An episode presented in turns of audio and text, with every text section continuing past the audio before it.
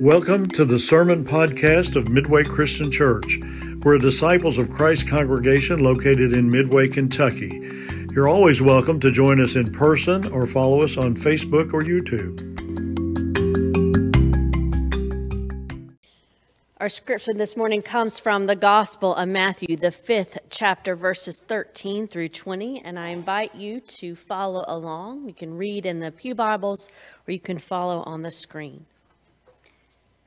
You are the salt of the earth, but if salt has lost its taste, how can its saltiness be restored?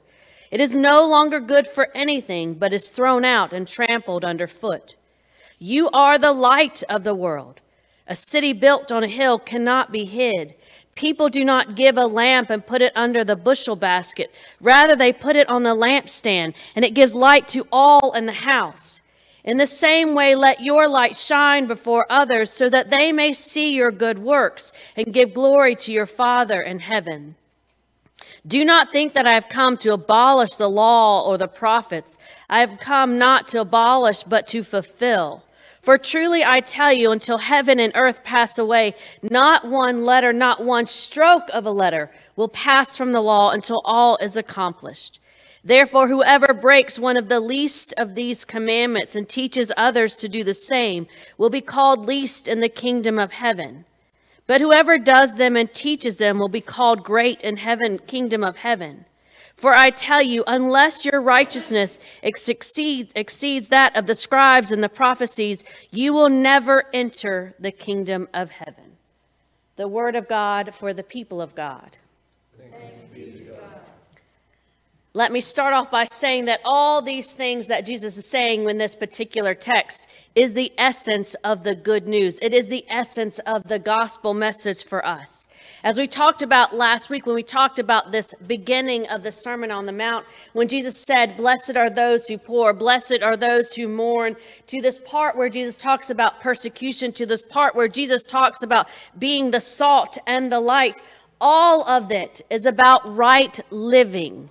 And when I talk about right living, it's not right or wrong. It is about being in right relationship, in that relationship that lines up with the values of the kingdom of God, love and grace and justice, lining up within our personal relationship with ourselves and God and our relationship with our neighbors. All of this, everything that Jesus is talking about in the Sermon on the Mount is the gospel message for us as people of faith. And no matter how hard it may be for us to wrap our minds around it, how hard it may be to incorporate it in our lives, no matter how hard it may be for us to live it out as the body of Christ, all that Jesus says, all that Jesus shares within this particular text is the gospel message for us as people of faith. Having said that, I will also say that nothing in this text that Jesus says is new. This is all part of his faith tradition, a faith tradition that goes back thousands and thousands of years. This call to be salt, this call to be light, it's part of the liturgy of his faith tradition. It's part of images found in the Old Testament with the prophets. What Jesus is doing is talking about a faith tradition, a sacred story that is a relationship between God and God's people that extends from past, present, and future. All of this that Jesus is talking about, this call to be salt, this call to be light, it is not anything new. Because in some shape or fashion, from Genesis to Revelation, in our sacred text, there is a call to be and proclaim God's love, to be and proclaim God's grace to one and all. From Genesis to Revelation, in our sacred story, there is a call to be in community, to be a community that welcomes one another, that loves one another, that does not operate the world operates, that does not operate by power and might, but lets love and grace be their guiding values. From Genesis to Revelation, there has been and is a call to extend God's welcome, not just to those who look like us and think like us, but to spread and make that welcome wide, to recognize the image of God in each and every one, to see the other and embrace everyone as beloved children of God. Nothing that Jesus says in this particular text is anything new, because from Genesis to Revelation, from the prophets to the teachings of the New Testament, there has always, always, always been a call for the people of God to take our faith seriously, to incorporate it into our very being, to incorporate it with our mind, spirit, and heart, to not let our faith be something that we practice for 1 hour a week and then we forget about it the rest of times. That being said, I will be the first to admit that everything that Jesus talks about, being that salt, to stepping out of our comfort zone, being that light and letting our light shine so others will see, it's overwhelming, it's uncomfortable, and yes, it is scary. We're so used as good faith people is we don't want to make anybody uncomfortable. We don't want to, if I'll use the word, evangelize. We'll just let it come along naturally. And if the other person brings up Jesus, then maybe I'll talk about my faith. Or is that just me? We know that we have a call to share God's grace and to share God's love. I will be the first to admit that this call to be salt, this call to be light, everything that Jesus is laying out in this particular text, in the Sermon on the Mount, it's not the Jesus that we really like. It's not that me and Jesus walking down the street hand in hand, it's my Jesus buddy.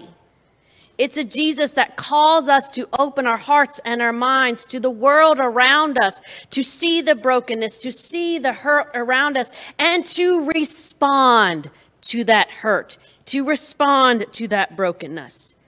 Everything that Jesus talks about does not allow us to ignore what's happening in our world. It does not allow us to just stay in our beautiful stained glass buildings. It calls us to go out into the world, to be the heart and hands of God in this world. This stuff that Jesus is talking about is certainly not the stuff that allows us to stay in our comfort zone while continuing this narrative of us versus them, or us trying to stay here within our walls as church. So if I'm saying all of this, where does that leave us? For those of us sitting in the pews, those watching online, for those of us who understand this gospel message of love and grace, and we know that we're supposed to go out and be called to go out and extend welcome to one another. We know all the ways that we're called to live countercultural to power and might. We know all these things with our head, but yet when it comes to our heart, to implicating them day in and day out in our lives, it's difficult. It's overwhelming, and we struggle. We struggle with this message because it often does put us on the opposite of comfort. It often does put us on that majority. We find ourselves in this weakness, or this point where we're the only ones speaking out, and all the others are telling us to remain quiet. We struggle with the gospel message because it stretches us, and it can be overwhelming at times. So knowing all of this, to be salt and light, to go out into the world, to let our light shine, and knowing it's the gospel message for us, the question we must answer is, how do we practice what we preach every single day?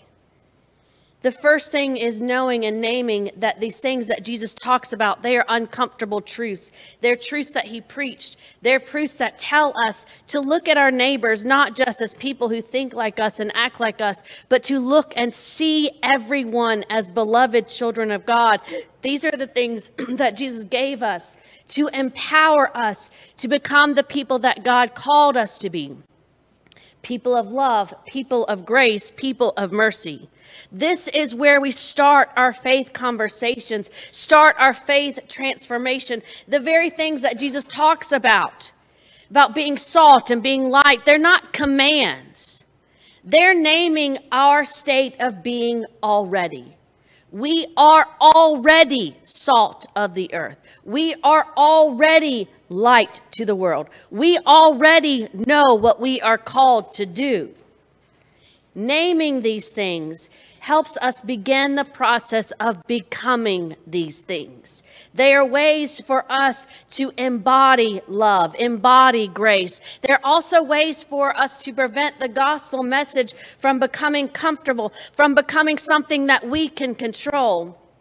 It prevents the gospel message from becoming something that it was never meant to be, a message which supports system of oppressions, a message which supports powers that be. It is a message that allows us connect to the kingdom of God in our midst, to draw strength from it, to draw courage from it, to know that God's Spirit is moving in and among us. The very things that Jesus says in this text to his disciples, it's about imagining a different world, not only for us, but for all of God's children. They're not a way for us to point how we failed in our mission. They are a way for us to inspire, to not settle for anything less than the kingdom of God coming here and being among us, not just for a select few, but for all of God's people. Or let me say it a different way. A little while ago, a contemporary hymn went viral for all the right and wrong reasons.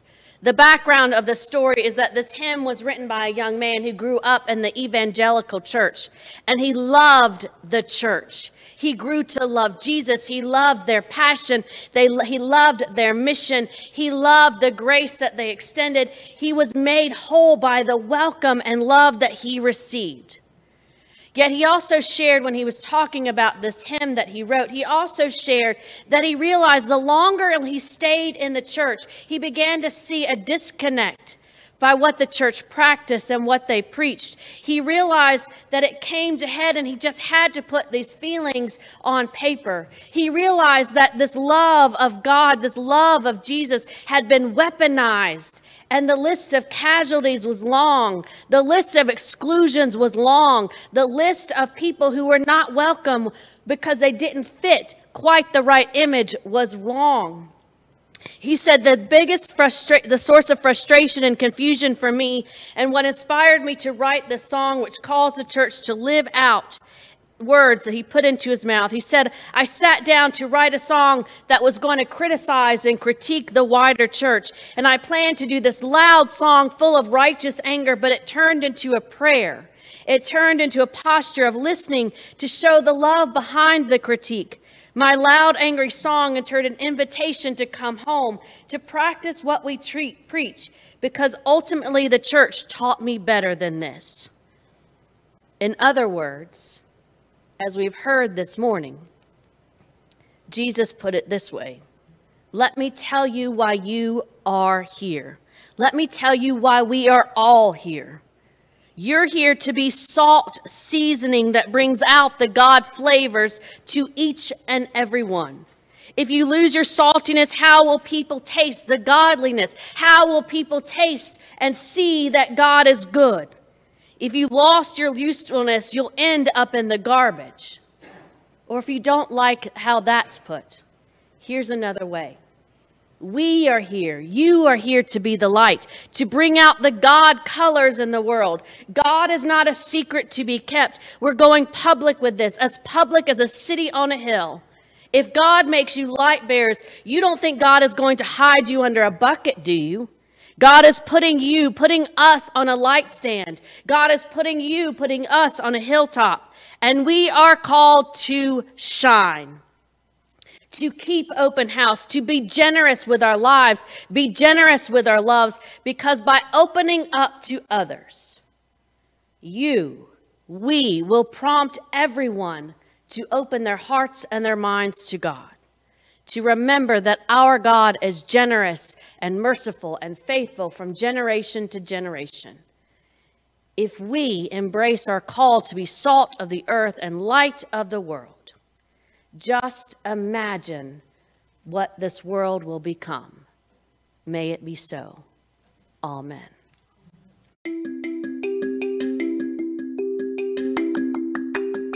We hope you enjoyed this sermon podcast of the Midway Christian Church. If you'd like to learn more about our congregation, please go to our website at midwaychristian.org.